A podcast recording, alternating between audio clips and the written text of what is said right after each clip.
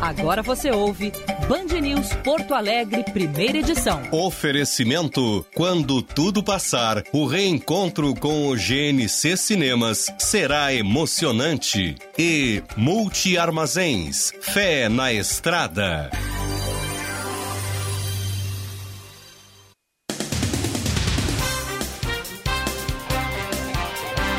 9 horas 31 minutos, 22 graus em Porto Alegre. Muito bom dia. Está no ar mais um Band News Porto Alegre, primeira edição. Eu sou Gilberto Echauri, com muito prazer sigo até às 11 horas da manhã na sua companhia, atualizando os principais fatos deste 20 de outubro de 2020, uma bela terça-feira, mais um dia muito bonito aqui em Porto Alegre, termômetros em elevação, devemos ter mais um dia de calorão, assim como ontem, as temperaturas bem elevadas previstas para esta terça-feira. Ouvintes participam pelo 994 11 0993, 994 11 0993. A gente vai direto para a atualização das manchetes.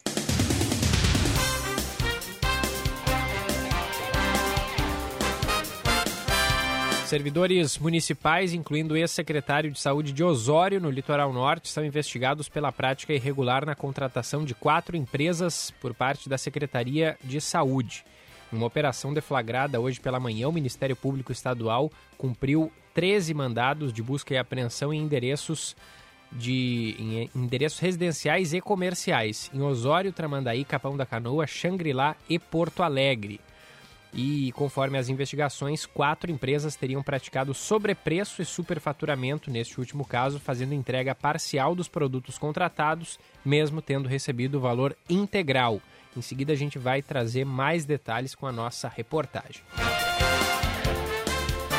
Uma nova pesquisa, Poder Data Band, aponta que muitos eleitores ainda não se sentem seguros para sair de casa para votar. As eleições municipais acontecerão no dia 15 de novembro e os que temem sair são 46%. Antes eram 49%. Aqueles que estão se sentindo seguros para votar são 47%, antes eram 43%. O primeiro levantamento foi realizado entre 31 de agosto e 2 de setembro. O segundo, entre os dias 12 e 14 deste mês. A margem de erro é de 2 pontos percentuais para mais ou para menos. O governo da Argentina informou que a barreira de um milhão de casos de coronavírus foi ultrapassada no país. De acordo com a contagem da agência Reuters, a Argentina é o quinto país no mundo a superar a marca. Foram infectadas 1 milhão 2.662 pessoas, com 26.716 mortos. No início da pandemia, o país iniciou uma ampla quarentena nacional, mas mesmo assim esses números foram atingidos primeira edição sempre no oferecimento de GNC Cinemas. Quando tudo passar, o reencontro com o GNC Cinemas será emocionante. Savaralto, seu Toyota com a melhor negociação está na Savaralto. Lote especial Hilux SR automática 2020 com 12 mil reais de desconto e a pronta entrega de 194.540 por 182.540. Savaralto Toyota, perceba o risco, proteja a vida. Iguaíba Parque, o novo bairro planejado da região metropolitana que prioriza a qualidade de vida. Ruas tranquilas, arborizadas e cinco grandes praças que estimulam o lazer. Adquira o seu terreno agora mesmo. Acesse guaibaparque.com.br. Seu caminho. E destaque da movimentação, capital e eixo metropolitano Manu Fantinel. Trânsito já flui melhor nos acessos à capital, agora sem pontos de congestionamento para você que chega pela Zona Norte. Avenida Castelo Branco já não tem retenção para quem vai em direção ao centro. Tem movimentação complicada para quem utiliza a Avenida Carlos Gomes no sentido da Zona Norte e também pela Rua Dom Pedro II, nesse caso no sentido à Zona Sul, no sentido da Avenida Protásio Alves. Para você que utiliza a Avenida Ipiranga, trânsito fluindo bem nos dois sentidos, não temos acidentes em atendimento na capital capital. Envie dinheiro ao exterior com o Western Union no carro, ônibus ou de bicicleta. Você envia online a contas bancárias no exterior ou para retirada em loja com o app ou pelo site w.com. Gilberto. Valeu, Manuela. 9 horas 36 minutos. News. Tempo.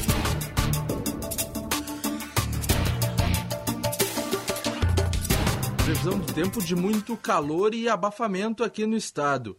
Em Porto Alegre, mais um dia de sol e muito calor nesta terça-feira, mínima de 17 e máxima de 32 graus. Em Rio Grande, no sul do estado, mínima de 16 e máxima de 23.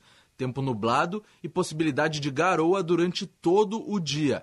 Em Santa Maria, região central do estado, mínima de 17 e máxima de 34 graus, com pancadas de chuva à tarde e à noite. Em Tramandaí, litoral norte do estado, mínima de 18 e máxima de 29 graus. O tempo lá vai estar nublado, mas não chove. Em Uruguaiana, fronteira oeste, mínima de 17 e máxima de 31 graus, com pancadas de chuva pela tarde e pela noite. Em Passo Fundo, região norte do estado, mínima de 15 e máxima de 29 graus. Da Central Bandeirantes de Meteorologia, Bruno Abchecker. Valeu, Abchecker, 9 e 37 A gente trouxe aqui nos destaques de abertura, nas manchetes, a questão envolvendo a, as, os mandados de busca e apreensão que foram cumpridos hoje pela manhã em cidades é, do litoral norte do Rio Grande do Sul. O Guilherme Milman vai ampliar esse assunto para a gente agora. Está ao vivo com mais informações aqui no estúdio da Band News. Bom dia, Guilherme. Bom dia, Gilberto. Bom dia a todos. Pois é, Gilberto. Empresa, uh, empresários e servidores municipais, que incluem inclusive o ex-secretário de saúde do município de Osório, no litoral norte aqui do Rio Grande do Sul, estão sendo investigados pela prática irregular na contratação de quatro empresas por parte da Secretaria Municipal da Saúde do município. Em operação deflagrada na manhã dessa terça-feira, pelo menos 13 mandados foram cumpridos pelo Ministério Público, mandados de busca e apreensão em endereços residenciais e comerciais localizados em Osório, Tramandaí, Capão da Canoa, Xangri-Lá e também aqui em Porto Alegre, com o objetivo de colher provas que possam comprovar os atos de improbidade administrativa e os crimes contra a administração pública. Conforme o promotor de justiça e coordenador do GAECO, que é o grupo responsável por essas investigações do crime organizado, o João Afonso Silva Beltrame, quatro empresas teriam praticado sobrepreço e superfaturamento nesse último caso, fazendo entrega parcial dos produtos contratados, mesmo tendo recebido o valor integral. Ele explica que o parentesco de pessoas ligadas à empresa com, funcionário da, com funcionários da secretaria foi determinante para a investigação. A gente aprofunda essa investigação e percebe que quatro empresas que contratavam com o poder público aqui por dispensa de licitação estavam sendo contratadas de forma irregular e tinham vínculo de parentesco com funcionários da Prefeitura Municipal, todos ligados ao ex-secretário de Saúde.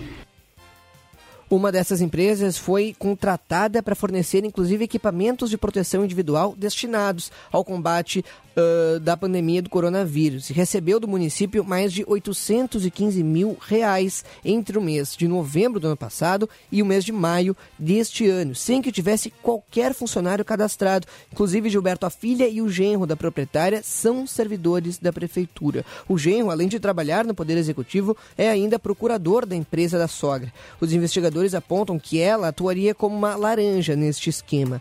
Outra das empresas investigadas foi contratada para prestação de diversos serviços, como de informática, limpeza de calhas e de bebedouros e também confecção de grades de ferro entre outubro de 2019 e junho deste ano. Essa, também sem funcionários, recebeu mais de 257 mil reais da prefeitura em um período de oito meses.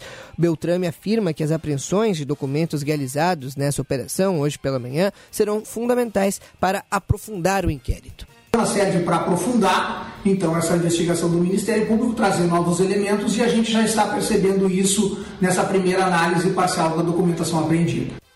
Três funcionários chegaram a ser afastados do cargo e oito empresários foram proibidos de contratar, de contratar, melhor dizendo, com o poder público. Gilberto. Muito bem, obrigado Guilherme Milman. Qualquer nova informação, ele retorna aqui para gente no primeira edição, 9 horas 41 minutos. Em seguidinha a gente vai falar sobre é, a volta às aulas estaduais nesta terça-feira em boa parte do Rio Grande do Sul. Nossa reportagem também está acompanhando. Em seguida, a Laís Dapper traz as informações aqui para gente. São 9 horas e 41 minutos. A Prefeitura de Porto Alegre autorizou retomada de atividades de cinemas, teatros, auditórios, casas de espetáculos, casas de shows, circos e similares. Eventos com a participação de 250 pessoas em espaços privados, como os corporativos, deverão ser liberados em 16 de novembro após uma análise técnica. O decreto diz ainda que os cinemas, teatros e similares não poderão exceder 30% da capacidade máxima de ocupação e as sessões devem ter, no máximo, 4 horas. O funcionamento de CTGs e de eventos sociais também foi autorizado, mas com limite de 100 pessoas simultâneas. Missas e cultos tiveram a sua capacidade de público ampliada, passando de 250 pessoas para agora 350 pessoas simultaneamente. Em seguida, mais, é, em, em seguida a gente vai abordar as informações nacionais aqui, fazer o nosso giro de reportagem pelo Brasil. Mas antes tem mais do Rio Grande do Sul chegando. Além das quatro linhas, a dupla Grenal fechou um acordo com a produtora para lançamento de uma série sobre o clássico.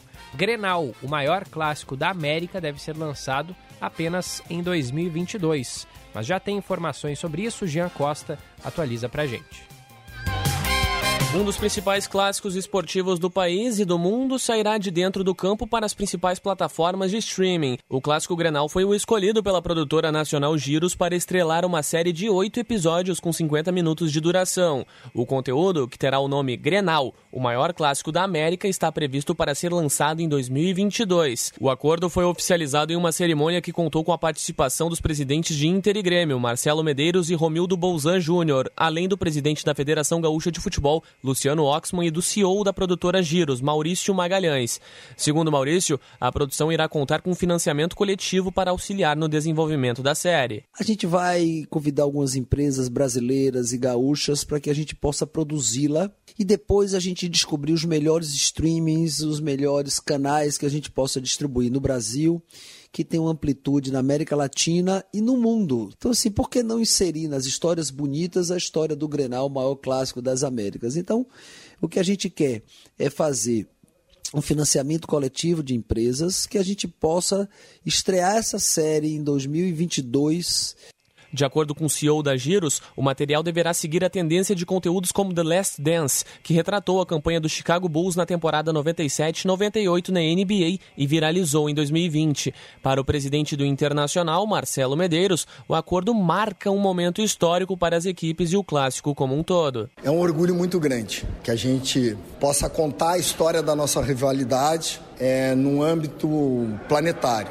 A gente recebeu contato de uma produtora de São Paulo com a ideia de contar a história da maior rivalidade dos clássicos do futebol brasileiro e eles escolheram a nossa rivalidade. Eu costumo dizer que dentro de inúmeros patrimônios que o Rio Grande tem, Porto Alegre tem três grandes patrimônios. O Inter, o Grêmio e o Grenal. E nós agora vamos poder contar essa história, essa, a história dessa rivalidade para o mundo inteiro. Segundo o presidente do Grêmio, Romildo Bolzan Júnior, documentar a cultura do clássico Grenal para o mundo valoriza ainda mais a história e o atual momento dos clubes. Olha, é um fato importante, né? É, é um clássico do futebol brasileiro, mundial, gaúcho nem se fala, regional, capital, Porto Alegre. E este fato é um fato que registra a história, documenta a história, documenta a rivalidade, como se criou tudo isso. Isso são fatos culturais e por ser um fato cultural acaba sendo uma ressonância muito mais importante porque está dentro uh, da convivência do nosso ambiente, das pessoas, dos torcedores, dos clubes. E esses registros são definitivos, quer dizer, documentam exatamente essa cultura toda, esse caldo de cultura que tem na rivalidade da dupla Grenal. Grenal, o maior clássico da América, vai retratar a importância do jogo para a cidade e para os gaúchos e terá os custos de produção bancados pela produtora Giros, a qual já teve conteúdo analisado pelo Oscar em 2016. A dupla Grenal irá lucrar com os royalties pela venda e exposição de suas marcas.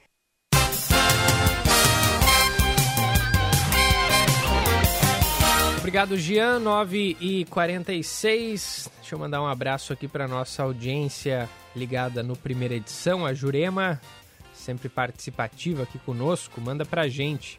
é, calor mesmo, né? Ontem foi um dia de verão, apesar de estarmos ainda na primavera. E é, Jurema manda aqui o seu bom dia também para o Guilherme Milman, que entrou há pouco aqui conosco. Abração também para o Carlos Lacerda, ouvindo a Band News FM em Torres, no Litoral Norte. O João de Porto Alegre também está ligado aqui com a gente, todo mundo mandando seu alô é, aqui para o nosso 99411 0993. Por falarmos é, em litoral, nosso ouvinte aqui de Torres, é, seguimos para uma informação que chega de Xangri-Lá, também no litoral norte gaúcho. A Secretaria Municipal da cidade está investigando as causas de uma intoxicação que fez com que pelo menos 100 pessoas procurassem o posto de saúde do município. Desde o último sábado, moradores têm registrado viroses e também apresentado mal-estar. A principal suspeita é de que a causa seja um picolé vendido por um ambulante que está circulando pela região. Isso porque todos os pacientes que procuraram atendimento relataram terem consumido este produto. Amostras já foram colhidas e o resultado deve sair nos próximos dias. Uma outra possibilidade é a água do município, que passou por testes e não apontou anormalidades. Mesmo assim, mais uma avaliação será realizada para a gente saber se de fato é a água. Né? A Corsan, inclusive, já foi contatada e ela que vai fazer essa nova avaliação da água. Mas possibilidade mais é, real, digamos assim, mais é, ao que tudo indica seria justamente esse picolé, é, enfim, intoxicado, né? Que, que, teria intoxicado as pessoas que o consumiram. Né? Vamos seguir acompanhando para saber o que de fato levou essas 100 pessoas procurarem o posto de saúde de Xangri-Lá no litoral. 9 horas 48 minutos. Sem o recebimento de recursos, o Rio Grande do Sul segue com três regiões com risco baixo, em cor amarela, e 18 regiões com risco médio, em bandeira laranja. As regiões Covid, em bandeira amarela, são Bagé, Cachoeira do Sul e Palmeira das Missões. As bandeiras são válidas desta terça-feira até às 11h59 da próxima segunda-feira. Lembrando que essa foi a terceira vez que o mapa preliminar não recebeu pedidos de reconsideração. A queda no número de solicitações se deve ao sistema de cogestão, além da redução nos indicadores do avanço da doença, que trouxe ainda a predominância da bandeira laranja. Faltam agora 11 minutos para as 10 horas da manhã. Como eu disse, em seguida a gente vai atualizar a nossa reportagem é, que vai falar para a gente sobre a volta às aulas. Mas isso vai ser em seguida. Agora a gente atualiza as informações do noticiário nacional. Várias informações para a gente tratar hoje, inclusive tem Operação Lava Jato, mais uma fase da Lava Jato é, nas ruas é, do Rio de Janeiro dessa vez. Polícia, Polícia Federal deflagrando essa que é a 77ª fase da Lava Jato, cumprindo cinco mandados de busca e apreensão no Rio de Janeiro e também no município de Niterói, na região metropolitana do Rio. O objetivo é aprofundar a investigação sobre crimes cometidos na diretoria de abastecimento da Petrobras e inclui entre os alvos seis agentes públicos que não apareciam até então. O esquema teria funcionado em operações de compra e venda de combustíveis e, segundo a Lava Jato, um dos funcionários se encontra até hoje empregado na área de logística da estatal. A investigação se baseia em um acordo de colaboração firmado por uma grande empresa estrangeira que não teve o nome revelado. Os investigados vão responder pelas práticas de crimes como corrupção, organização criminosa e lavagem de dinheiro.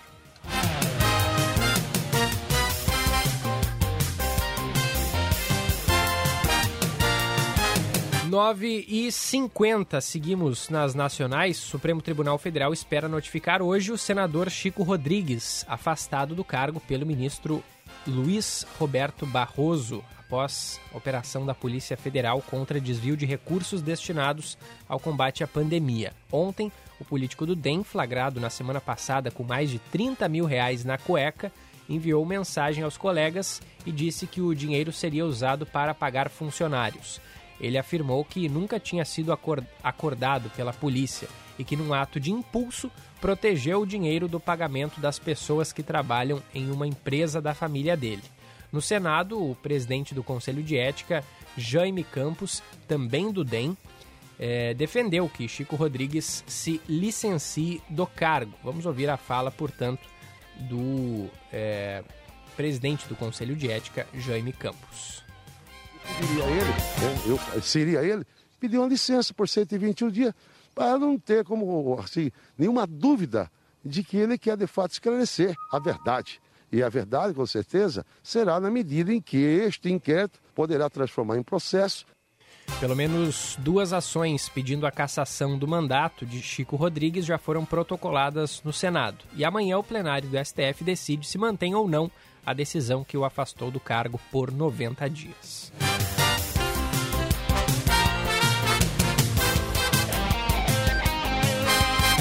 O governo de São Paulo voltou atrás e prefere agora não cravar mais uma data para o início da aplicação da Coronavac, a vacina produzida pela chinesa Sinovac e o Instituto Butantan.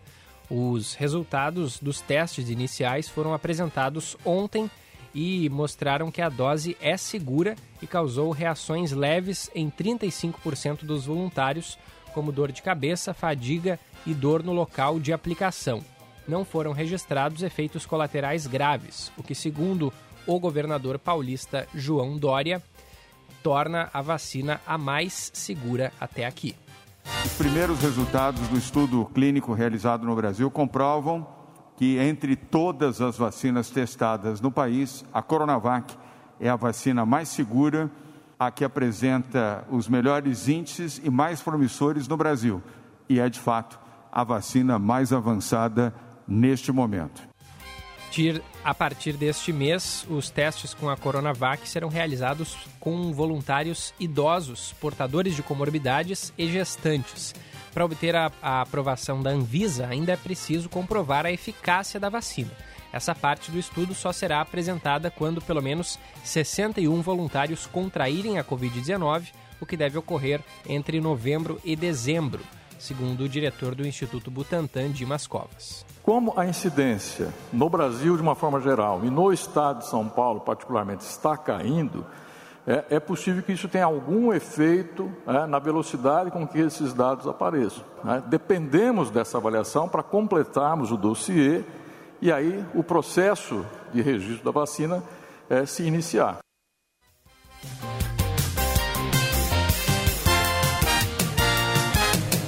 9h54, mais sobre a vacina. A vacina russa contra a Covid-19 pode ser fornecida para a América Latina já no mês de dezembro.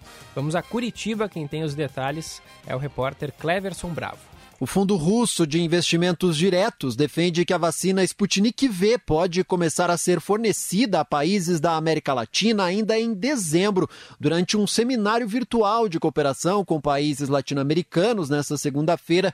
O fundo destacou que a expectativa é produzir dezenas de milhões de doses da vacina para fornecer grandes volumes ainda em 2020. O processo de transferência de tecnologia já começou e, apesar de costumar durar até seis meses, deve ser acelerado devido à pandemia. A produção deve ser feita em seis países, entre eles o Brasil. Anvisa diz que até o momento não recebeu nenhuma solicitação formal de autorização de estudo clínico ou pedido de registro da vacina russa. Nessa segunda-feira, a Comissão de Assuntos Sociais do Senado aprovou o nome de Antônio Barra Torres para o cargo de diretor-presidente da Anvisa. Ele defendeu que os parâmetros nacionais para controle da vacina russa sejam respeitados. Vamos voltar lá no passado, quando a frase que existia era que o que era bom para a metrópole era bom para a colônia. O Brasil não pode voltar mais à condição colonial. Nós temos que ter os nossos parâmetros, precisamos ter a nossa forma de aferir a saúde do nosso cidadão e o que é bom para a saúde do nosso cidadão e investir nesse sentido. Isto é um fator de soberania nacional, com certeza. A indicação agora segue para votação em plenário. Ele destacou que a Anvisa vai analisar qualquer pedido envolvendo a vacina russa com o máximo de celeridade possível. Esta agência dará a resposta no melhor tempo, o menor possível, é claro, porque nós temos, todos nós, familiares, parentes que já faleceram por causa dessa doença. Então, o nosso interesse ele é institucional e, é claro, também pessoal, como cidadão. O governo do Paraná fechou um acordo com o Instituto Gamaleia de Moscou para a produção da vacina. Aqui no estado, o Tecpar elabora o protocolo de validação da fase 3 dos testes clínicos da Sputnik V, junto com o Fundo de Investimentos Diretos da Rússia. Para que a testagem possa começar no Brasil, o protocolo precisa ser submetido à Anvisa.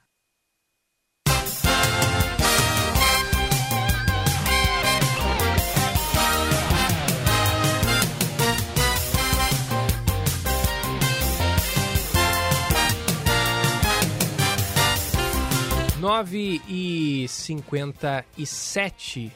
Obrigado, é, Cleverson. A gente segue ainda falando a respeito dos medicamentos, né, da, da, das possíveis é, medicações que devem surgir aí contra o coronavírus. Sem dar mais detalhes, o governo aponta que um vermífugo é eficaz no tratamento precoce do coronavírus, o ANITA, e usou um gráfico retirado da internet.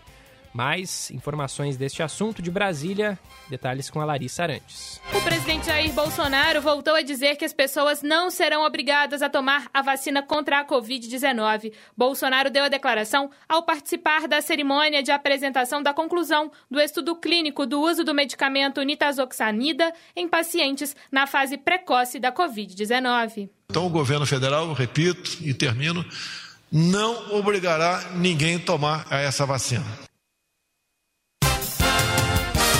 Você ouviu aí que a gente chamou a informação desse vermífugo, né, o Anita, que seria usado no tratamento precoce ao coronavírus. Acabou entrando uma outra informação.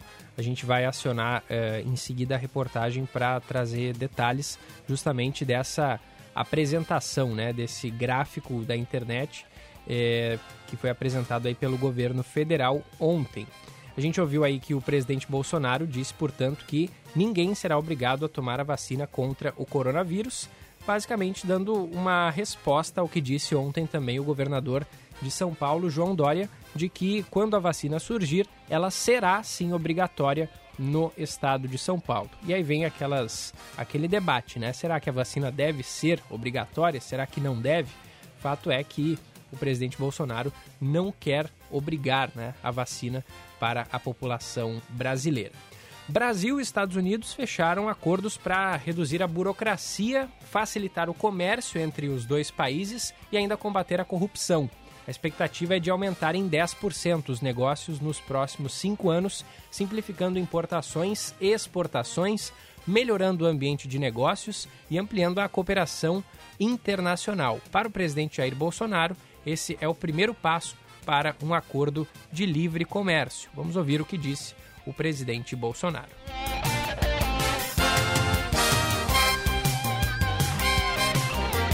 Para o futuro, vislumbramos um arrojado acordo tributário, um abrangente acordo comercial e uma ousada parceria entre nossos países para redesenhar as cadeias globais de produção. Os norte-americanos, porém, estão em processo eleitoral e o adversário de Donald Trump, Joe Biden, já condicionou os acordos a mudanças na política ambiental do Brasil. O ministro da Economia, Paulo Guedes, minimizou a questão. Toda essa história de matar índios, queimar florestas, isso é um exagero.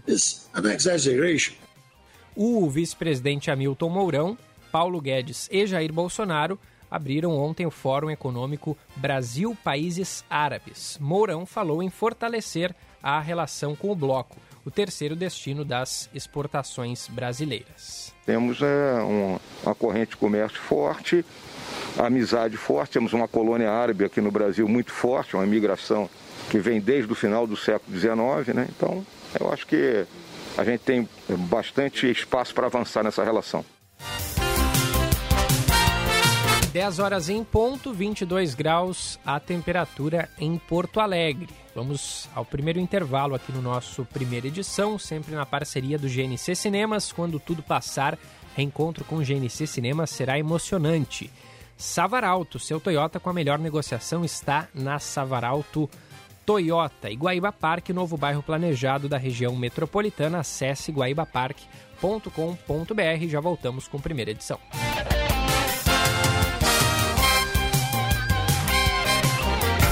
Você está ouvindo Band News Porto Alegre, primeira edição. Oferecimento: quando tudo passar, o reencontro com o GNC Cinemas será emocionante. E Multi Armazéns, fé na estrada. Drops de luxo com Paulo Kieli. Olá, ouvintes do Drops de Luxo. A Dior acaba de bater um novo recorde no que se refere ao engajamento no live streaming de desfiles. No último dia 29 de setembro, mais de 95 milhões de pessoas ao redor do mundo acompanharam a transmissão do desfile Primavera-Verão 2021, com as ideias e propostas de Maria Grazia Chiuri. De acordo com a relatoria da publicação WWD, foram 12 plataformas mundiais dividindo a transmissão e garantindo o espetáculo para o mundo. O interessante é que a plataforma TikTok e a Douyin chinesas contribuíram com nada mais nada menos que 27 milhões de visitantes. Uma clara indicação de que nenhuma plataforma pode ser ignorada quando se trata de público. Além das 95 milhões de pessoas que assistiram ao vivo, o vídeo do desfile já atingiu no total 115 milhões de visualizações e a hashtag DiorSS21 foi utilizada 360 milhões de vezes entre os utilizadores da página chinesa Weibo. Esses números confirmam o sucesso digital que a marca alcança, até mesmo porque recentemente Dior tem alcançado mais de 100 milhões de visualizações durante o período de um mês, com outras campanhas. São muitas as atividades da empresa online para atrair o público, incluindo o deslumbrante desfile da coleção intermediária que foi apresentado na cidade histórica de Lecce, na Itália, com uma praça toda iluminada, criando um dos mais belos espetáculos de moda do mundo. Vale a pena conferir no YouTube essas preciosas realizações, que podem inspirar inúmeras outras empresas ao redor do mundo. A empresa também investiu pesado na apresentação do Designer Dreams, que aconteceu junto ao Museu de Xangai, com uma apresentação digital da coleção masculina. O sucesso da estratégia do CEO Pietro Beccari de criar uma codivisão de redes para transmissão pode servir de inspiração para outras empresas que pretendam atuar globalmente. Ele declara que não poupa esforços para agradar os seus 20 milhões de consumidores que no momento estão em casa, mas que continuam apoiando a marca. Bom luxo para vocês e até o próximo Drops. Um abração, tchau, tchau. A unidade endovascular do Hospital Divina Providência foi reestruturada, oferecendo o melhor em tecnologia, atendimento e cuidado. Com duas salas de cirurgia, uma sala de recuperação com cinco leitos e UTI com dez leitos. A nova unidade endovascular do Divina Providência tem equipes altamente capacitadas para prestar um atendimento qualificado, seguro e humanizado. No Divina Providência, seu coração está bem cuidado. Você se lembra do primeiro programa do Gustavo Paim? Eu vou encaminhar cinco medidas concretas. Vou acabar com o alvará para atividade de baixo risco. Reduzir o ISS para tornar a nossa cidade mais competitiva. Cancelar o aumento progressivo do IPTU comercial. Retirar o projeto de pedágio no centro. E voltar com o programa Nota Legal. Esse projeto de desenvolvimento econômico é tão bom, mas tão bom, que alguns candidatos estão até copiando. Isso só prova que Gustavo Paim é a escolha certa aquele de animação, aquele terror dos bons, aquele de amor. Fica em casa. Se cuida. Aquele dos heróis. O filme mais incrível é o da vida. Todos os outros em breve a gente vê juntos no cinema. Uma campanha do movimento Juntos pelo Cinema. E GNC Cinemas. Olá, eu sou Juliana Brizola. Elejo os candidatos a vereador da coligação Porto Alegre de Novo. Sou Miro Brasileiro do PSB, 40555, pela saúde e transporte. No dia 15 de novembro, não esqueça, Miro Brasileiro 40555. Juliana Brizola, prefeito. Sou Flávio Valente, jornalista. Encaro a política como a arte de servir a partir de relacionamentos fraternos. Flávio Valente, 40043. Sou Antônio Elisandro, 40111. Plante essa ideia, 40111. Morar bem é essencial e a Imobiliária Noblesse sabe bem disso. Somos especialistas em bairros nobres e trabalhamos com imóveis selecionados e impecáveis, porque morar bem é sinônimo de qualidade de vida. Agende seu horário com um de nossos corretores. Eles são especializados em encontrar o lugar certo para o seu estilo. Noblesse, absoluta em bairros nobres. Acesse noblesse.com.br ou ligue 3014 0900.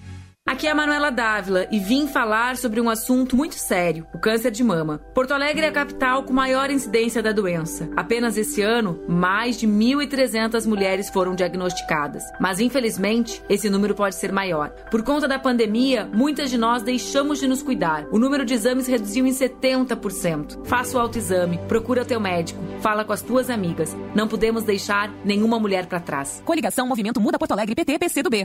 A urbanizadora Concórdia e a Dalla Santa Empreendimentos apresentam o Guaíba Parque, um bairro inteiramente planejado que irá transformar a região metropolitana.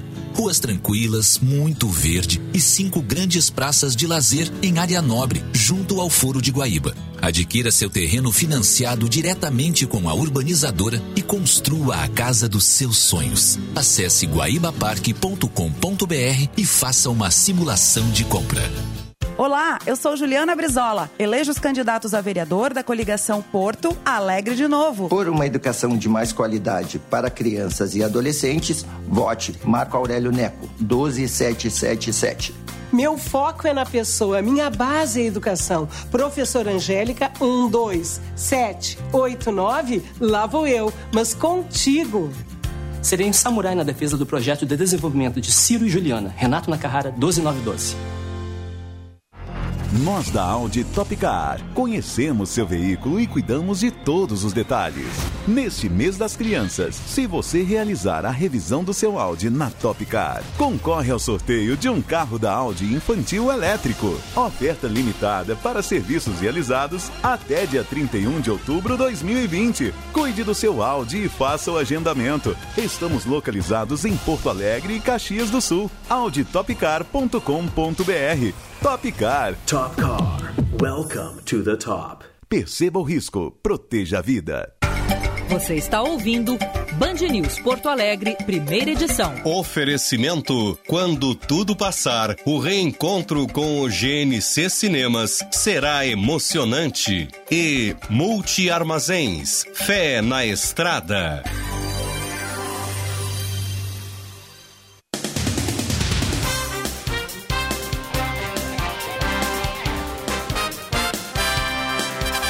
Volta na Band News FM com primeira edição, 10 horas 8 minutos, 22 graus, a temperatura aqui no alto do Morro Santo Antônio, na zona leste de Porto Alegre. Vamos atualizar as informações do trânsito. Seu caminho. Detalhes chegando, conta pra gente, Manu Fantinel.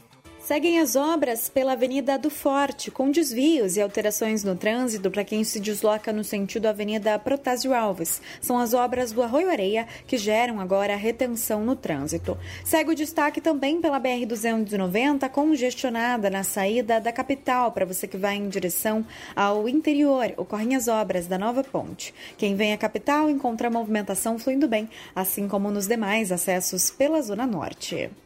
Somos a Rio Grande Seguros e oferecemos gratuitamente a telemedicina até o fim do ano aos nossos clientes de seguro de vida e previdência. Acesse riograndeseguradora.com.br barra telemedicina. Osíris.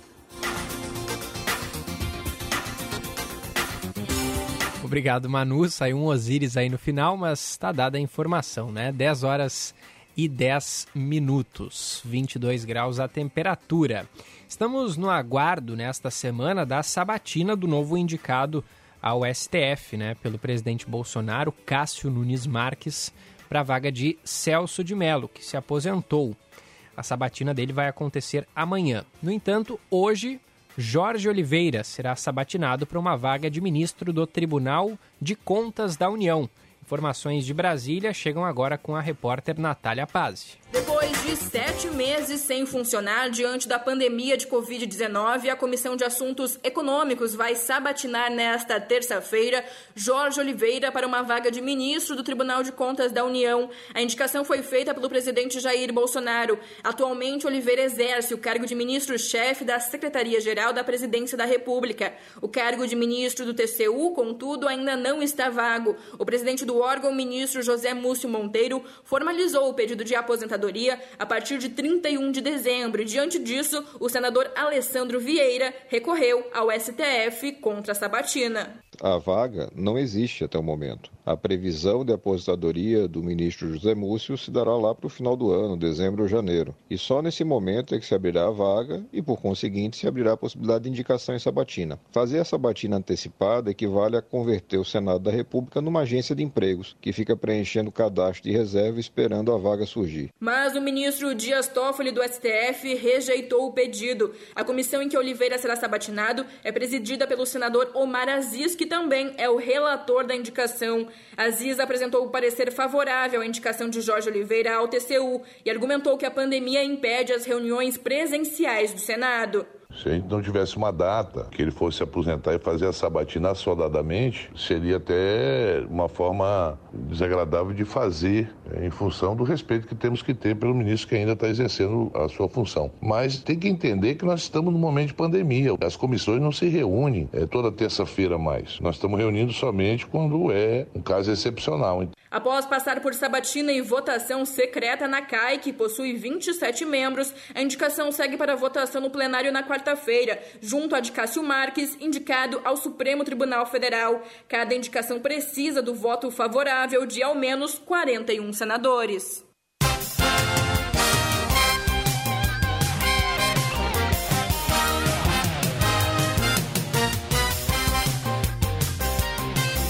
Obrigado, Natália. 10 horas e 12 minutos. Informação de agora há pouco. Estou lendo aqui no Estadão.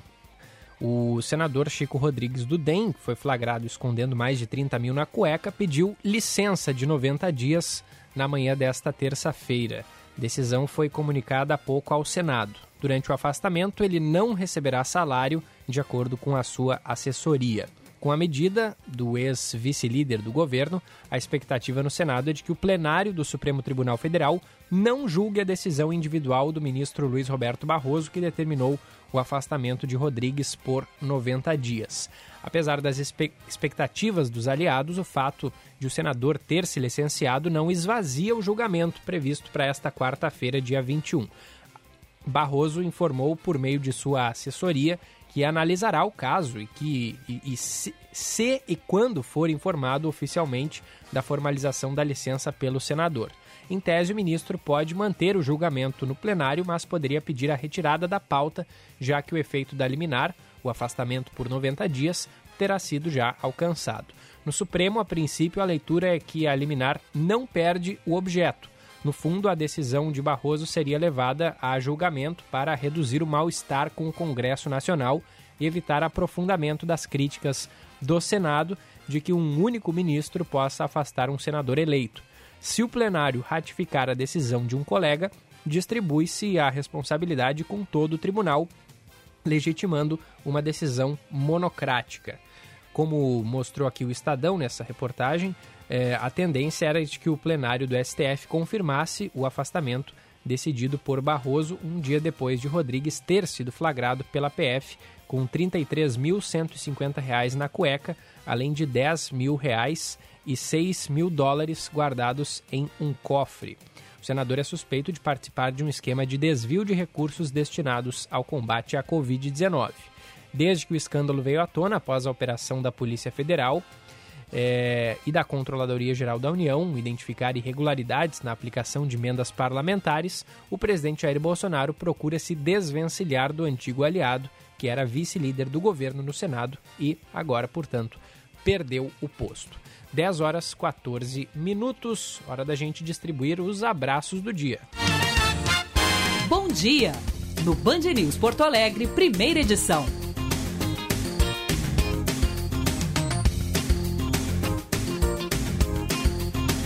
Aniversariantes de hoje recebam o abraço e o carinho do Band News Porto Alegre, primeira edição. O Beto Leal, de aniversário hoje, parabéns para o Beto.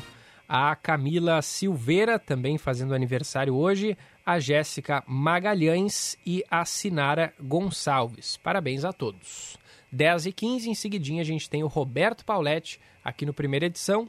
Antes a gente segue com é, uma informação que chega de Minas Gerais, porque a gente vai falar agora sobre as informações sobre as queimadas no Pantanal. Exatamente, né?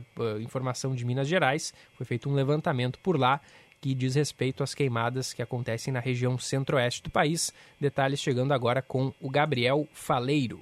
Dados cruzados por pesquisadores da Universidade Federal de Minas Gerais apontam que o número de focos de incêndio no Pantanal é maior em cidades com mais cabeças de gado.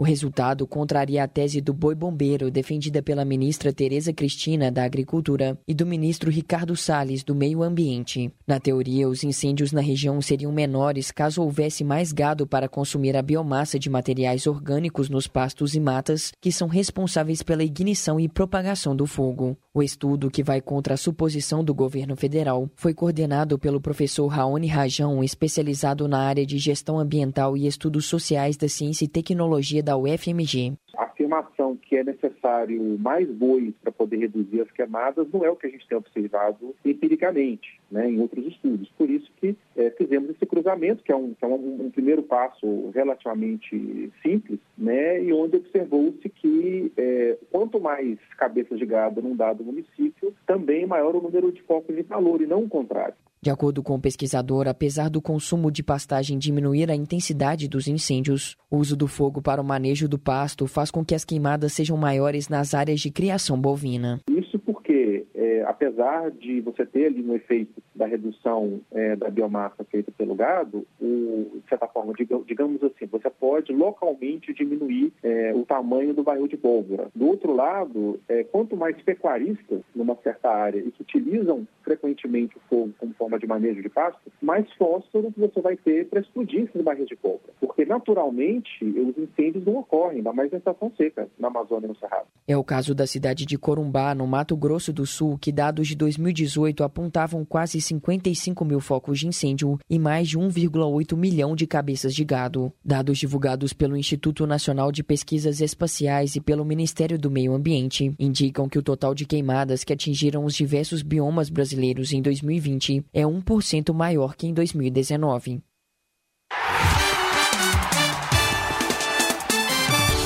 Esportes, na Band News FM.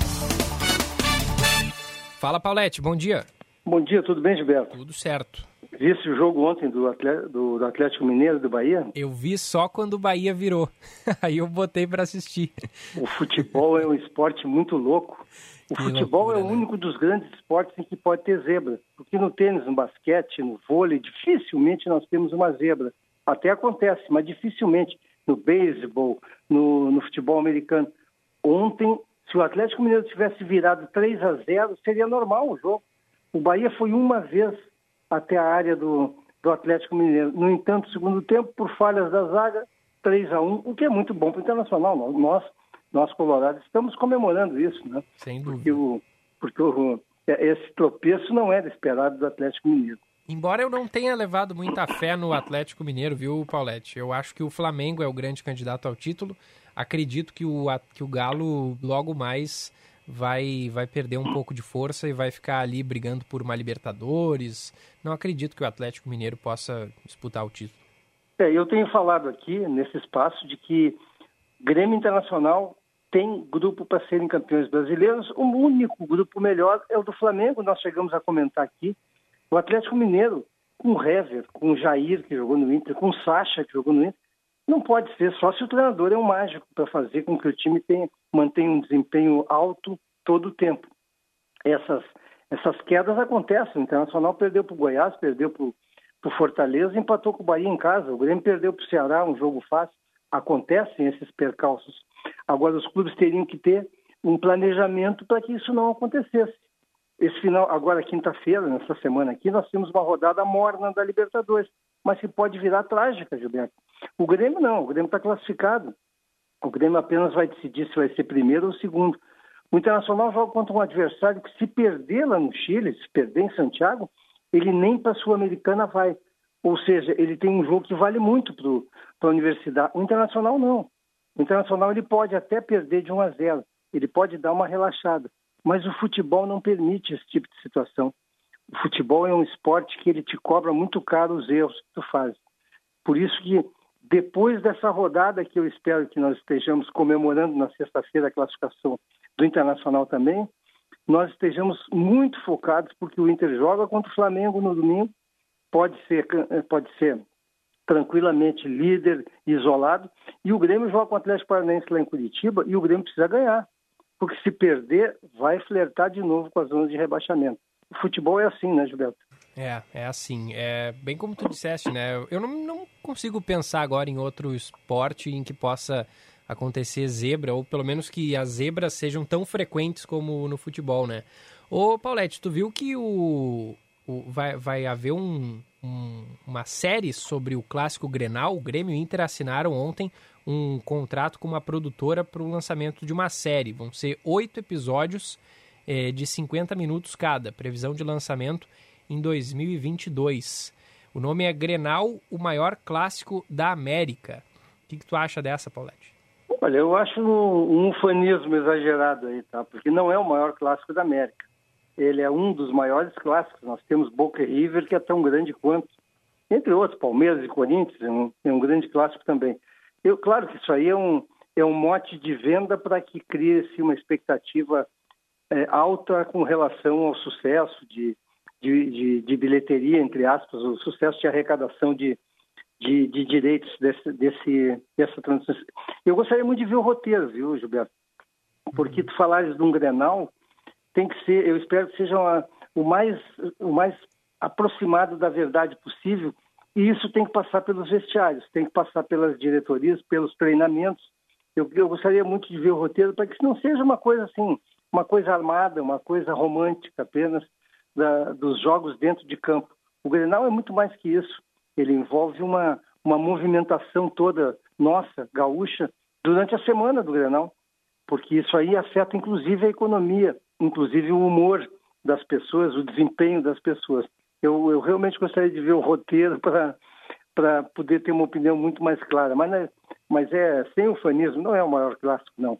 Tem clássicos do mesmo tamanho, até maiores. Pois é. O, o, o Paulette, o Grêmio pode estar próximo de anunciar o tão sonhado centroavante, né? Diego Turin, de 30 anos, que pode ser que esteja vindo da Argentina, né? Não há ainda uma confirmação, ele joga no Cerro Portenho, mas fato é que o Grêmio, de acordo com a nossa equipe de esportes, já acertou com o jogador, ainda não com o clube. O que, que tu acha desse atleta? Olha, eu, eu vi ele jogar poucas vezes. Eu fui, quando surgiu o nome, eu fui me informar sobre ele. Ele é um centroavante de área, como o Renato quer. O Renato quer um jogador alto, forte dentro da área, como era o Jael, por exemplo. O Renato ele, ele gosta desse tipo de jogador. O Cerro Porteño é um time médio, não é um time protagonista, mas isso não desqualifica nada. O que eu acho estranho é que ele, a participação dele em seleções argentinas é, é praticamente nula, se não me engano, foi só no início da carreira dele que ele teve uma oportunidade. É mais ou menos como o Nico Lopes, que estava aqui no Internacional, num país menor que o Rio Grande do Sul e nunca foi convocado para a seleção uruguaia. Mas não, isso aí pouco valor tem, isso aí é só uma, isso é uma sensação em relação ao desempenho dele. Eu acho que a contratação é válida. O Grêmio há muito tempo que busca, o torcedor está precisando. O Grêmio não pode contratar um jogador qualquer, porque depois da, de elevar a régua com, com o Cavani, ele não pode trazer um jogador inexpressivo.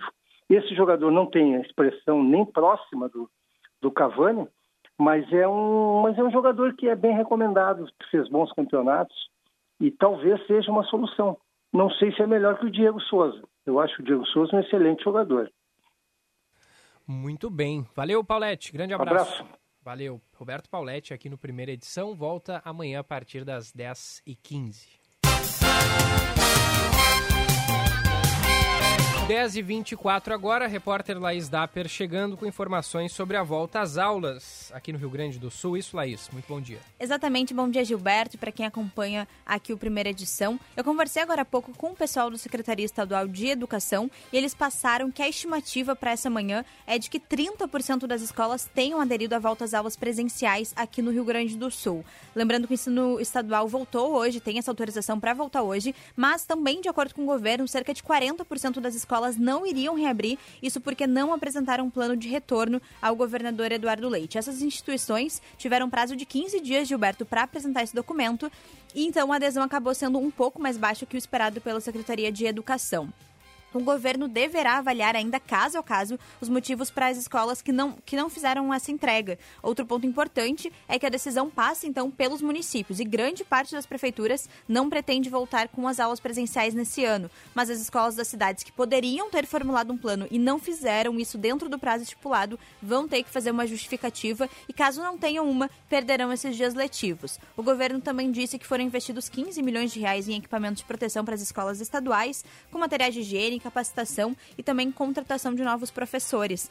Esses materiais de higiene, eles estão sendo, são kits de proteção, estão sendo enviados para as escolas estaduais. Uh, faz mais ou menos duas semanas que eles estão sendo enviados. Eu conversei agora há pouco também com a diretora da Escola Estadual Protásio Alves e ela falou que ainda não recebeu esses materiais. Portanto, esse é um exemplo de escola que não retorna hoje. A previsão deles é pelo menos no dia 3 de novembro para retornar às aulas, porque eles ainda não apresentaram esse plano para o governo e também não receberam os equipamentos que são necessários para o retorno das escolas aqui no Rio Grande do Sul. Gilberto. Muito bem, obrigado à repórter Laís Dapper, 10 e 27. E há uma, uma resistência por parte de pais também, né, em mandar os seus filhos para as escolas. É um exemplo aqui de Porto Alegre, por exemplo, né? Muitos, inclusive, sabem que as escolas não enfrentam uma boa situação. A gente tem acompanhado aí nas últimas semanas várias localidades sem os equipamentos, sem as condições higiênicas, sanitárias necessárias para o retorno seguro das atividades. Um terço das escolas públicas que estão autorizadas a funcionar aqui em Porto Alegre receberam alunos nesta segunda-feira. Nessa etapa, puderam retornar os primeiros anos do ensino fundamental, o ensino especial e também o EJA municipal. Lembrando que os ensinos infantil, profissional e terceiro ano do ensino médio já podiam operar desde o dia 5 deste mês. Na rede privada, pelo menos 22 escolas que já poderiam ter retomado o ensino infantil, é, mas acabaram optando por reabrir apenas nesta segunda-feira. Elas podiam ter né, voltado às aulas no dia 5, optaram por esperar mais duas semanas. Em relação às instituições públicas, ainda não há uma projeção de quantas irão seguir o plano da Prefeitura de Porto Alegre. Diretores alegam falta de estrutura necessária para receber os alunos. Isso porque, desde o dia 5 de outubro, 34 casos de coronavírus foram confirmados em escolas municipais e comunitárias de Porto Alegre. 10 horas 28 minutos, a gente faz o nosso segundo intervalo aqui no Band News Porto Alegre, primeira edição. Já voltamos. Você está ouvindo Band News Porto Alegre, primeira edição. Oferecimento: quando tudo passar, o reencontro com o GNC Cinemas será emocionante. E Multi Armazéns, fé na estrada. Hora certa, na Band News FM. Oferecimento: Savaralto Toyota, para quem prefere o melhor. 10 e 28. Participe da campanha Mês das Crianças Solidários Savaralto. Vamos unir forças para despertar o sorriso de 400 crianças carentes da aldeia da Fraternidade. Você pode doar brinquedos, novos ou usados, em bom estado, alimentos não perecíveis ou contribuições em dinheiro. Acesse mêsdascrianças.savaralto.com.br e saiba como doar. Savaralto Toyota, em Porto Alegre, Canoas, Pelotas, Osório e Bagé. Perceba o risco, proteja a vida. Nós que estamos vivendo um apagão na educação pública, tanto do Estado quanto do município, porque se percebeu que as famílias não têm acesso à internet. Por isso que o município de Porto Alegre precisa priorizar o investimento em tecnologia e sim fornecer 100% da rede de dados para as escolas, para os professores e para os alunos. Juliana Brizola, prefeita. 12. A Unimed está levando mais inovação, cuidado e saúde para Gravataí com um novo laboratório. A nova unidade do Laboratório Unimed é um espaço onde a tecnologia garante mais agilidade e nós oferecemos todo o cuidado que você e a sua família merecem. Aproveite para fazer seus exames num local de fácil acesso. Rua Aritubes, 731, Centro de Gravataí. Atendemos clientes Unimed e particular. Unimed cuidar de você.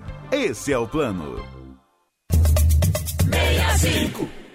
Aqui é a Manuela Dávila. Vote nas vereadoras e vereadores do 65. Teu voto pode eleger uma mulher preta da periferia. Eu sou a Bruna, 65651. Fazer de Porto Alegre uma cidade amiga das mulheres, boa para todos. Abigail 65123. Com Manu e Movimento Coletivo Giovanni 65656. Educação integral e antirracista, serviço público de qualidade, coletivo Cucacongo 65165. Vitória Cabreira 65555. A urbanizadora Concórdia e a Dala Santa Empreendimentos apresentam o Guaíba Parque. Terrenos urbanizados junto ao Polo Jurídico de Guaíba a menos de 20 minutos do aeroporto e apenas 15 minutos do Barra Shopping Sul via catamarã. Acesse guaibaparque.com.br e descubra uma nova maneira de viver que combina a qualidade de vida do interior com a praticidade dos grandes centros. É hora da verdade. É hora de ser porto alegrista. Deu, né? Quem não sabe fazer só fica falando mal de quem faz. A maioria das obras do atual prefeito foram planejadas e começadas pelo Fortunati. Eu fico louca da vida, a cidade passando por esse monte de problemas, coronavírus, crise econômica, e a gente vai votar e quem nunca foi prefeito? Obrigado, Porto Alegre, pela confiança. É hora de ser porto alegrista. Coligação Porto Alegre somos todos nós. Hora certa, na Band News FM. Oferecimento Semana do Empreendedor Fecomércio. Inscreva-se em fecomércio-rs.org.br barra Semana do Empreendedor. Noblesse, absoluta em bairros nobres. Acesse noblesse.com.br. 10 e 32 Vontade de alavancar seus negócios? A Fecomércio ajuda você. Vem aí a Semana do Empreendedor Fecomércio RS, do dia 5 a 9 de outubro, só com especialistas no assunto. O evento é online e gratuito. Confira a programação e inscreva-se em fecomércio-rs.org.br barra Semana do Empreendedor. Semana do Empreendedor Fecomércio, uma semana de conhecimento e oportunidades para você. Não perca! O Podemos defende a ética da política. E entre seus valores existe transparência de atitudes, responsabilidade, paixão e humanismo. Para pertencer ao Podemos é indispensável ter ficha limpa. E aí temos a missão de transformar o país. E as mudanças começam pelos municípios. E aí, pela primeira vez, temos candidatos a vereador. Vote em nossos candidatos. Juntos, podemos mudar o Brasil. Coligação Porto Alegre somos todos nós. PTB, Podemos, Patriota, PSC. Aquele de animação. Aquele terror dos bons. Aquele de amor. Fica em casa. Se cuida. Aquele dos heróis. O filme mais incrível é o da vida. Todos os outros em breve a gente vê juntos no cinema. Uma campanha do movimento Juntos pelo Cinema. E GNC Cinemas. 60% das cirurgias e exames pelo SUS foram adiados em 2020. E a prefeitura ainda quer que você seja paciente. Isso tem solução. Plano Reage Porto Alegre. Fala, Melo. Nos primeiros dias do nosso governo, vamos fazer um grande mutirão da saúde para reduzir as filas de exames e cirurgias atrasadas na nossa cidade. Isso é compromisso. Tamo junto, Melo Conheça agora os candidatos a vereador pelo MDB. Olá, eu sou a Verinha, meu número é 15777. Quero ser a tua vereadora para recuperar a saúde de Porto Alegre e promover a paz na Cidade Baixa. Verinha 15777, Melo 15. Olá, minha gente. Vamos revolucionar a nossa cidade com uma meta coletiva de 80 mil moradias e 100 mil empreendedores. Desenvolvimento, fé e cidadania. Vote Dejalma Morandim 15008. Dá muito orgulho ver o que a gente passou e venceu nesses quatro anos. Enfrentamos a falta de dinheiro da prefeitura, a crise econômica do país, obras paradas e atrasadas, corrupção, traições políticas e até uma pandemia. Enfrentamos tudo com honestidade, coragem e muito trabalho, porque para Porto Alegre vale a pena. Uou, eu sou Marquesa. Prefeito Marquesan, mais Porto Alegre. Você está ouvindo Band News Porto Alegre, primeira edição. Oferecimento: quando tudo passar, o reencontro com o GNC Cinemas será emocionante. E Multi Armazéns, fé na estrada.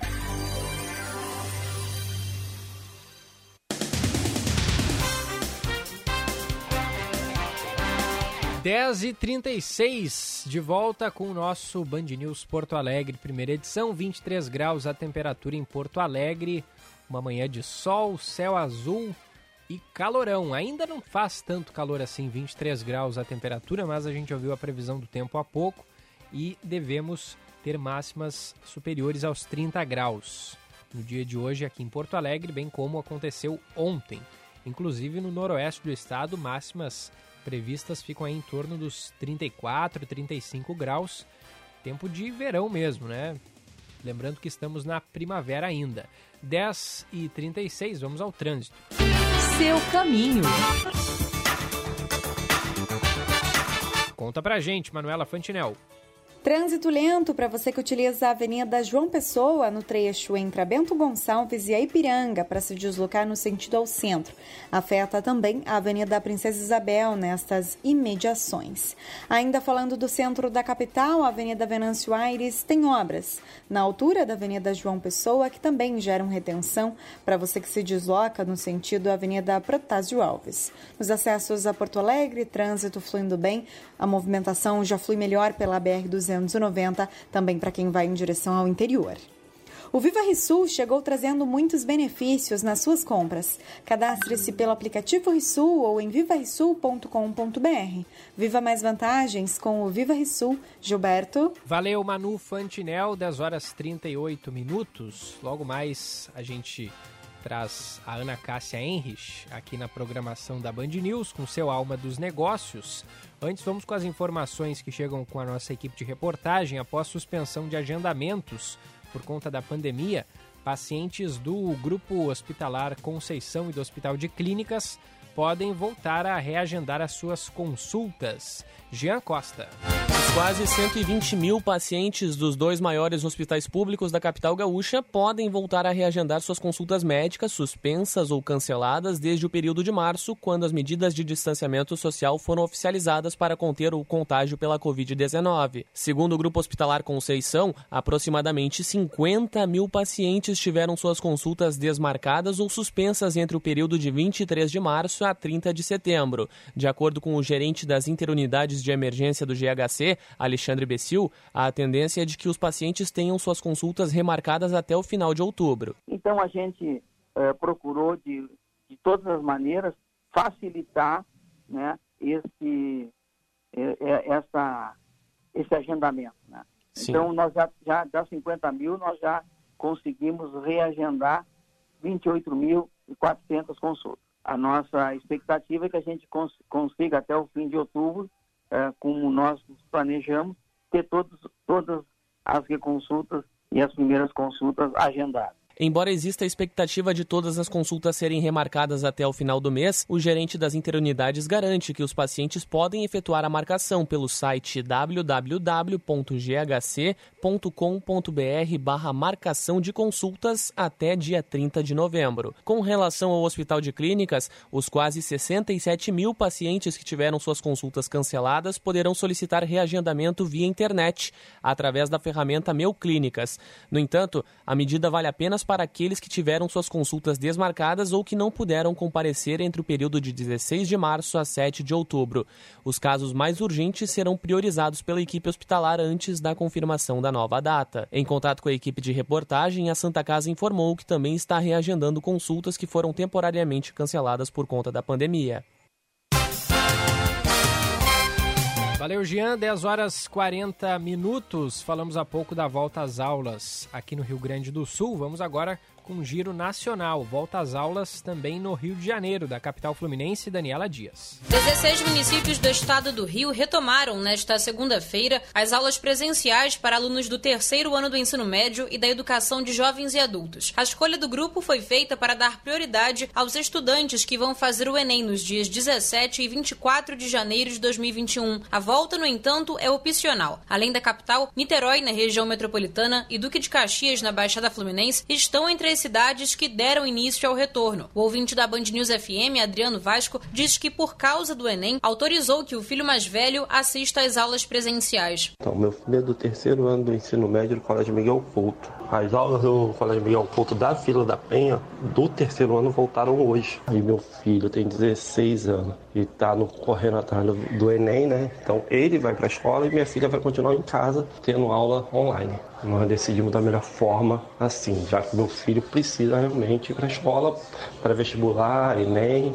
Mesmo reabrindo as portas, algumas escolas não vão retomar as aulas em sala, e sim disponibilizar os espaços para que alunos possam usar equipamentos como computadores. De acordo com o diretor de uma escola de Copacabana, na Zona Sul, José Medeiros, adaptações estão sendo feitas para auxiliar os alunos que não têm internet. Nós estamos pensando em botar TV smart na sala de aula, conectar a internet porque aí o aluno pode vir, vai para a sala de aula e o professor de casa, no seu horário, ele está ali ao vivo e a cores dando aula. Aqueles que têm acesso à internet em casa, beleza, continua, porque a plataforma vai continuar funcionando normalmente uhum. até para o terceiro ano. Ao invés da divisão por bimestres, o ano letivo de 2020 será composto por um único ciclo, que foi iniciado em fevereiro e terminará em 22 de dezembro. Outra medida anunciada pelo governo é a aprovação de todos os alunos, independente das notas nas avaliações. Valeu, Daniela Dias, 10 e 42. E uma pesquisa busca entender o risco de transmissão do coronavírus de humanos para animais. De Curitiba, informações com a Larissa Biscaia. A Universidade Federal do Paraná recruta animais com tutores que testaram positivo para a Covid-19. O objetivo é entender o risco da transmissão de humanos para animais. A pesquisa é financiada pelo CNPq e pelo Ministério da Saúde será realizada em cinco capitais: Curitiba, Belo Horizonte, Campo Grande, Recife e São Paulo. O coordenador da pesquisa, o professor de medicina veterinária Alexander Biondo, explica que o estudo tenta entender qual o nível de exposição ao vírus nos animais de companhia.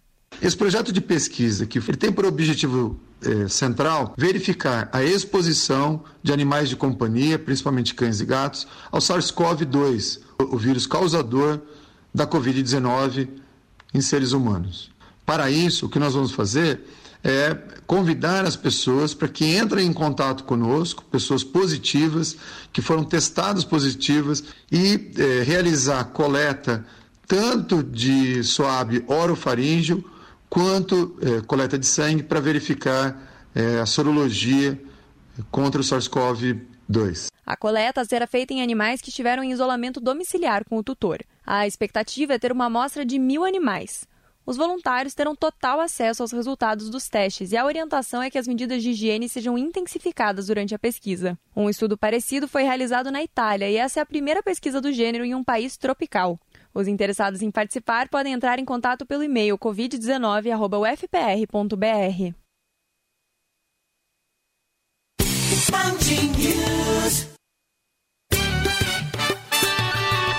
Band News FM, temperatura.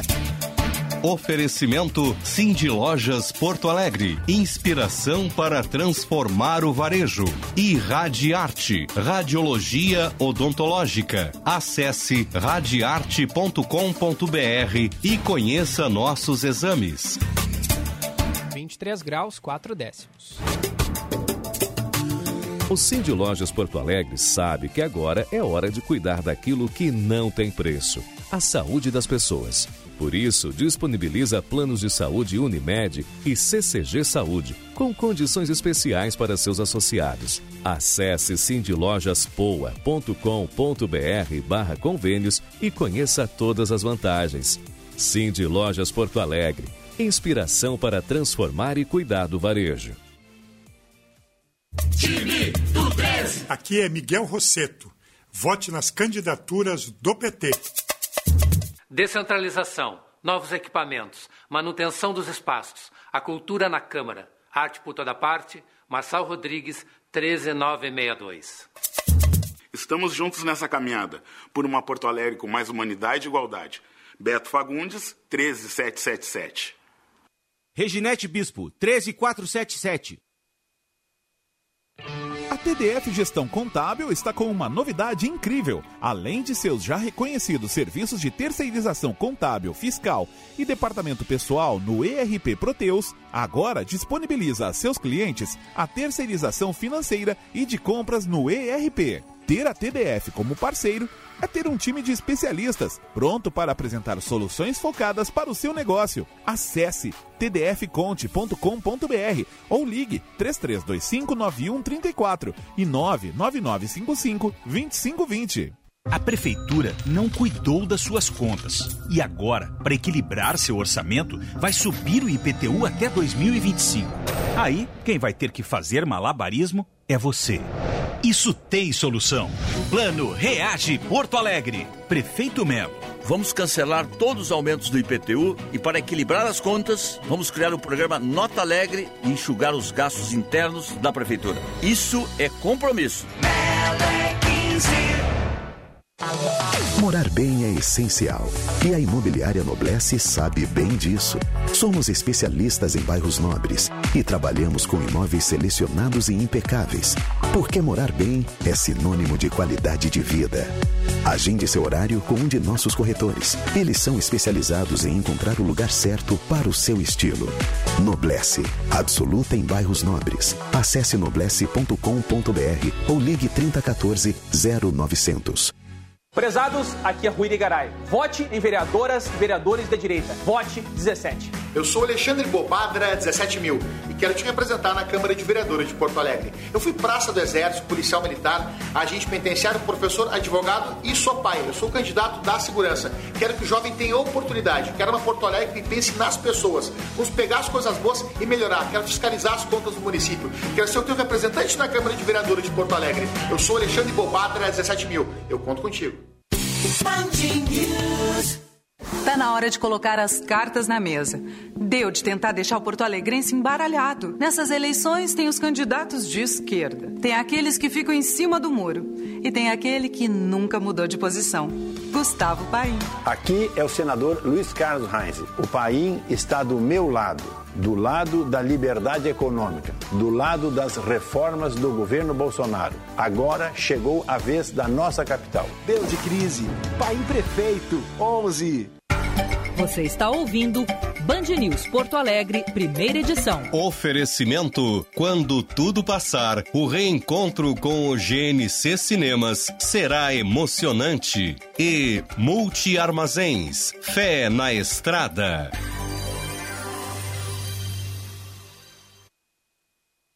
Participe da campanha Mês das Crianças Solidários Savaralto. Vamos unir forças para despertar o sorriso de 400 crianças carentes da aldeia da Fraternidade. Você pode doar brinquedos, novos ou usados, em bom estado, alimentos não perecíveis ou contribuições em dinheiro. Acesse mêsdascrianças.savaralto.com.br e saiba como doar. Savaralto Toyota, em Porto Alegre, Canoas, Pelotas, Osório e Bagé. Perceba o risco, proteja a vida. Vote diferente, 55. Por uma educação de qualidade e um desenvolvimento socioeconômico efetivo. Vamos juntos renovar. Michel Sanches, 55111. Sou garçom, luto pela classe dos eventos que passa pelo momento delicado. Júlio Neves, 55888. Quem vem de fora não conhece a realidade. Precisamos de alguém da comunidade. Ronaldinho do Partenon, 555 10. Vou na hora 55. PSD. A unidade endovascular do Hospital Divina Providência foi reestruturada, oferecendo o melhor em tecnologia, atendimento e cuidado. Com duas salas de cirurgia, uma sala de recuperação com cinco leitos e UTI com 10 leitos. A nova unidade endovascular do Divina Providência tem equipes altamente capacitadas para prestar um atendimento qualificado, seguro e humanizado. No Divina Providência, seu coração está bem cuidado. Na primeira eleição a prefeita, Manu ficou em terceiro lugar. Na segunda vez, em segundo. E agora. Agora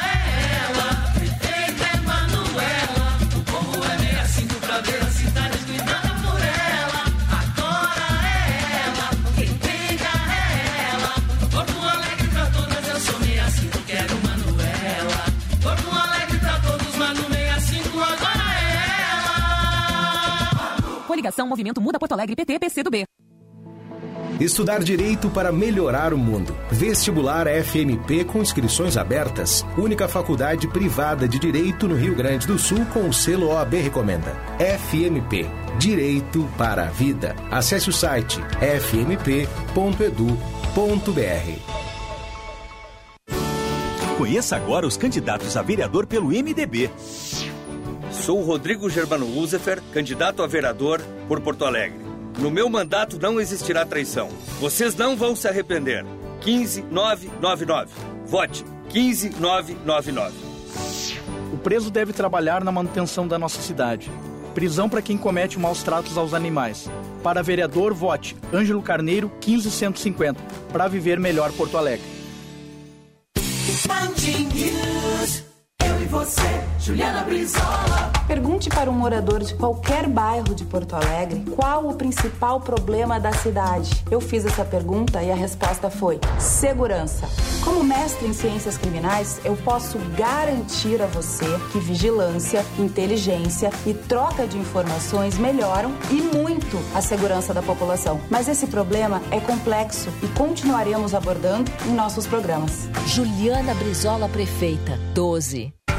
Você está ouvindo Band News Porto Alegre, primeira edição. Oferecimento: quando tudo passar, o reencontro com o GNC Cinemas será emocionante. E Multi Armazéns, fé na estrada.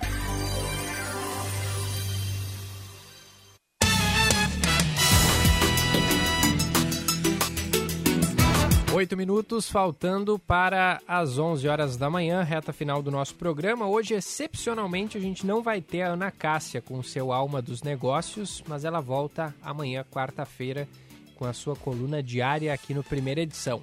Quem tem hoje é o Kleber Benvenu com o seu Outro Olhar. Outro Olhar com Kleber Benvenu. Uma igreja foi incendiada no Chile sob o aplauso de encapuzados. Deixa queimar, deixa queimar, gritavam eles. A perseguição a cristãos no mundo é uma pauta praticamente inexistente na academia, na intelectualidade e em grande parte da imprensa. Esse último fato do Chile é a ponta mais próxima de um problema que resiste há anos em muitos países e que vem crescendo assustadoramente mais recentemente. Mais de 260 milhões de cristãos vivem sob perseguição alta, severa ou extrema, contrariando as expectativas de liberdade do nosso século. Os dados são da Organização Internacional Portas Abertas, que lançou em janeiro essa lista mundial de perseguição. A atualização revela que ano após ano a perseguição aos cristãos aumenta de forma estarrecedora um a cada oito cristãos enfrenta a perseguição. E por dia, oito pessoas são assassinadas no mundo por declararem a fé cristã. Todavia, essa estimativa é de que a totalidade eh, seja ainda maior. O fenômeno ocidental, aqui nosso, eh, é mais discreto. Aparece como uma forma de cristofobia, uma objeção mais elegante à profissão de fé cristã, sob o pretexto do Estado laico, né? invertem esse conceito, querem que as manifestações cristãs fiquem restritas aos templos. Uh, o cristianismo, uh, na verdade, é muito mais do que só uma expressão de fé. Ele é também história, história real, é também cultura.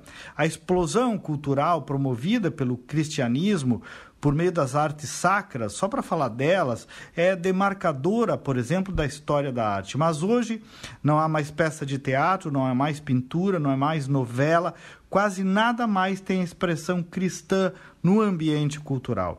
E quando tem, é para fazer pilhéria, é para zombar, é para escrotizar. Enquanto isso, no mundo real, a grande maioria das instituições de caridades, hospitais, legiões de auxílios a presidiários, meninos de rua, mulheres violentadas, a grande maioria é feita por cristãos freiras, padres, religiosos, leigos, evangélicos, pentecostais, luteranos, enfim. É estranho falar disso, né, gente? Parece que não existe. Pois é, mas existe. E merece reflexão de todos nós, cristãos e não cristãos. Bom dia e até amanhã. Valeu, Kleber. Cinco minutos, faltando para as 11 horas da manhã, 23 graus a temperatura em Porto Alegre. Hora da gente atualizar as informações do trânsito. Seu caminho. Manuela Fantinel. Trânsito congestionado pela rua Quintino Bocaiúva, a partir da Avenida América até a rua 24 de outubro. Também seguem as obras pela rua Doutor Sebastião Leão com a Avenida da Zenha, que também geram retenção nos entornos. Na zona leste da capital, movimentação mais lenta pela Avenida Protásio Alves, entre a rua Moema e a Avenida Manuel Elias, mas sem congestionamentos. Irritado e no trânsito, haja Calman. Calman é um fitoterápico indicado para casos de insônia, ansiedade leve e irritabilidade. Se persistirem os sintomas, o médico deverá ser consultado. Gilberto. Obrigado, Manu Fantinel. Logo mais está de volta por aqui. Cinco, é, quatro minutos agora faltando para às 11 da manhã, uma pesquisa revela terapia para tratamento de câncer de colo de útero. As informações com a Lohane Mendonça. Uma pesquisa que envolve nanotecnologia realizada pela Universidade Federal do Ceará, em parceria com a Universidade Autônoma de Guerreiro, no México, revela uma terapia inovadora para o tratamento de câncer de colo do útero, com potencial de aumento da eficácia, redução dos efeitos colaterais e até diminuir o tempo do tratamento. O professor Josimar Eloy, que coordena essa pesquisa, explica que a proposta é que o medicamento haja diretamente na célula doente. Então, a nossa proposta é veicular três novas moléculas dentro de uma mesma nanopartícula e na superfície dessa nanopartícula a gente vai ligar um anticorpo. E esse anticorpo tem qual o propósito? Direcionar a essa nanopartícula até o tecido doente, até a célula de câncer. O estudo, que já vem sendo feito desde 2018, acaba de ser aprovado em edital para financiamento pelo governo mexicano. Nós conseguimos agora a aprovação dos recursos, né, pela agência governamental CONACIT mexicana. Então a gente definiu já o projeto, foi escrito, foi submetido e foi aprovado. Então agora a gente vai começar efetivamente os experimentos. A gente vai começar agora a etapa de bancada. Essa pesquisa está entre as 319 contempladas no edital e denomina-se Ação Terapêutica de Imunolipossoma contendo cisplatina, oxina esteroidal e cirna contra células troncais cancerosas no tratamento de câncer cervical. Dois minutos faltando para as 11 horas da manhã, atualização dos números da Covid-19 aqui no nosso programa, começando pelos, é, esta, pelos, é, pelos números estaduais. Foram 1.096 casos registrados ontem, elevando o total para 224.020 confirmações de Covid-19. Quanto aos óbitos, já são 5.388, um acréscimo de 41 mortes ontem. Os recuperados são 211.783. Aqui em Porto Alegre, a prefeitura também divulga diariamente os números. São ao todo 40.521 casos confirmados, 35.389 pessoas recuperadas e 1.190 pessoas já perderam a vida por causa do coronavírus na capital do Rio Grande do Sul. E a gente segue né, atualizando, levantando esses números, tristes números da pandemia no Brasil e no mundo todo. Ouvintes participam 994 11 0993. O, a nossa ouvinte Jana de Taquara. Como posso seguir essas reflexões do Kleber? Muito bom. Mandou aqui pra gente. É, o, a Jurema dizendo aqui pra gente também que adora a primavera. E ela pergunta até quando vai a propaganda política. Até a semaninha da eleição, né? E a gente deve ter segundo turno. Então a, a propaganda para uma semana antes da eleição e depois ela retorna se houver segundo turno. E aí ela segue por uma semana e na semana, é, uma, faltando uma semana para o segundo turno, ela para de novo. Então vamos seguir aí com essas inserções políticas obrigatórias por mais um tempinho ainda. Abração também para o Antônio participando sempre aqui conosco. O nosso programa está terminando agora, não vai dar tempo de ler a mensagem dele, mas a gente sempre é, lê aqui os recados dos nossos ouvintes na medida do possível. Obrigado pelas mensagens. 11 da manhã em ponto, vem aí o Band News Station com Eduardo Barão e com a Carla Bigato. Eu volto logo mais a partir das 11h15 para atualizar o noticiário do Rio Grande do Sul. Muito obrigado pela sua audiência. Tenha uma ótima terça-feira. Você ouviu Band News Porto Alegre, primeira edição. Oferecimento: quando tudo passar, o reencontro com o GNC Cinemas será emocionante. E Multi Armazéns, fé na estrada.